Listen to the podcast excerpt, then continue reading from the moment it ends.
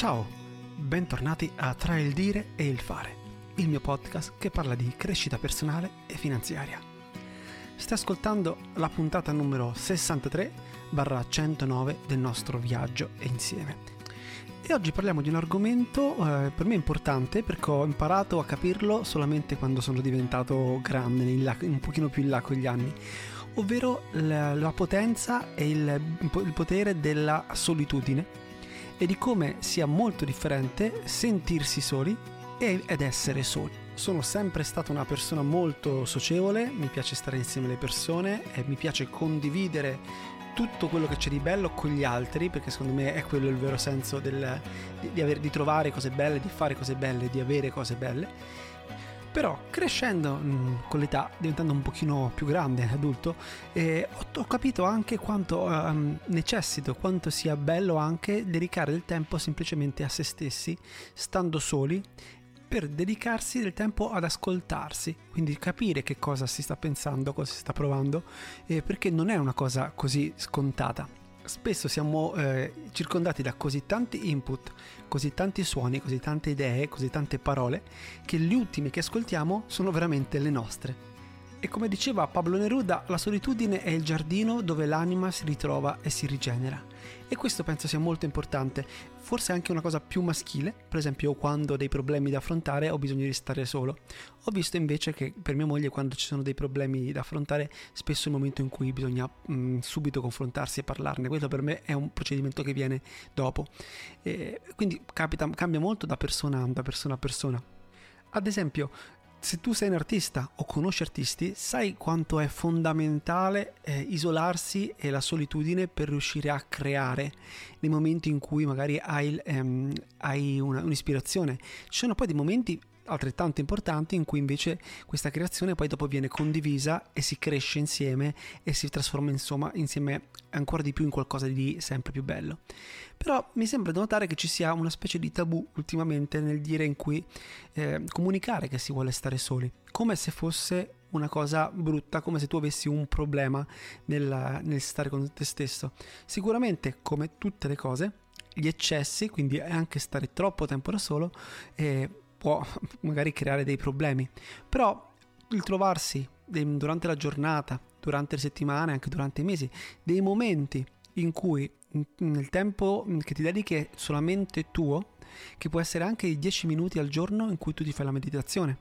e l'ora in cui tu vai in palestra, e quindi è una cosa dedicata semplicemente a te, sei in mezzo alle altre persone, ma sei comunque solo.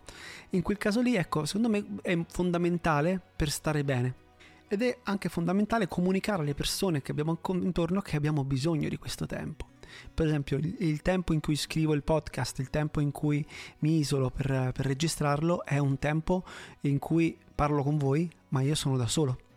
E questa cosa per me, oltre ad essere una cosa molto bella perché sto facendo una cosa che mi piace molto, è anche un momento dedicato solamente a me in cui posso pensare solamente a, a me stesso, per esempio.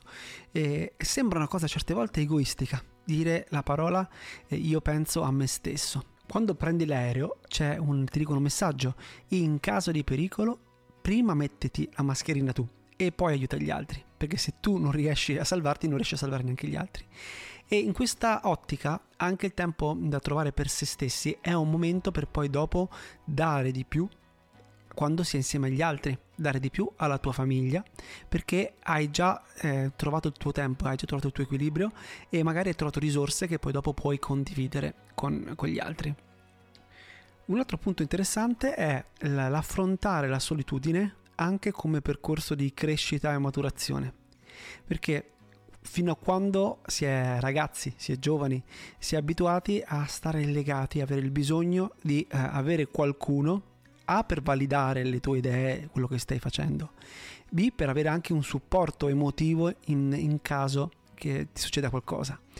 E se tu hai avuto esperienze invece in cui perché sei andato a studiare all'estero, perché ti sei lasciato, magari hai lasciato tutta la tua compagnia, sei rimasto da solo, se hai avuto delle, delle esperienze in cui sei dovuto completamente toglierti da dove era il tuo contesto e sei rimasto improvvisamente solo, sai che in quei momenti, in quel momento, tu hai tirato fuori delle energie, delle, delle qualità che fino a quel momento erano sopite dentro di te. E che probabilmente se non fosse successa questa cosa non avresti mai potuto tirare fuori. Ecco, a parte gli eventi ovviamente quelli brutti in cui si è obbligati a stare da soli, eh, riuscire a, a, tirare fuori queste eh, risorse anche in maniera eh, conscia, quindi sto da solo, faccio delle cose in cui magari potrei chiedere aiuto ma le voglio fare da solo per vedere mettermi alla prova, è anche una cosa molto, molto bella. Ci si può sentire in, da soli in mezzo a migliaia di persone che non ti vedono, non ti ascoltano, come ci si può sentire invece non soli, pur essendo fisicamente soli, magari in mezzo al deserto, sapendo che tu stai facendo qualcosa di importante, è una missione importante eh, per delle persone che magari sono a casa. Quindi è molto soggettiva questa cosa, eh, però penso che nel processo di crescita personale, visto che è crescita personale, parla della tua persona, eh, l'esercitarsi al gestire la solitudine sia un passaggio molto importante. La solitudine, tra l'altro, ti permette di scegliere, non di essere vincolato, e di scegliere e lasciare che le persone scelgano. Tu stai insieme a delle persone perché non hai bisogno di stare con le persone, ma perché tu decidi di stare con delle persone e loro decidono di stare con te. Quindi questa è una scelta che si rinnova, è come, è come, l'amore, secondo me l'amore si deve rinnovare ogni volta e non ci deve essere un vincolo che mi dice devo per forza stare con te perché, ma ci deve essere una scelta ogni giorno e quindi una conferma ogni, ogni giorno tramite i nostri comportamenti e i nostri, i nostri sentimenti. E per concludere, in questo processo di, ehm, nell'abbracciare la solitudine, capire anche il fatto della, della qualità della solitudine, eh, bisogna anche pensare che non è semplicemente una cosa che poi facciamo per noi, ma anche una cosa che dobbiamo lasciare andare. Dobbiamo lasciare il, tempo per stare da soli alle persone che amiamo, soprattutto se ce lo chiedono, ma anche se non ce lo chiedono, lasciare del tempo a loro. Quindi nella nostra vita lasciare degli slot per loro che siano dedicati solamente a loro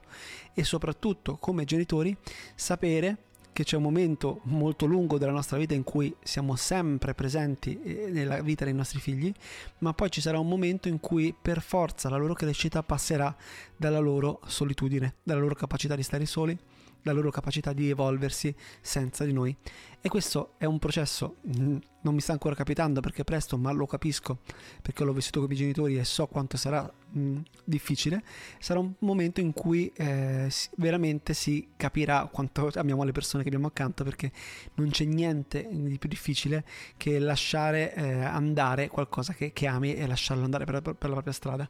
E quindi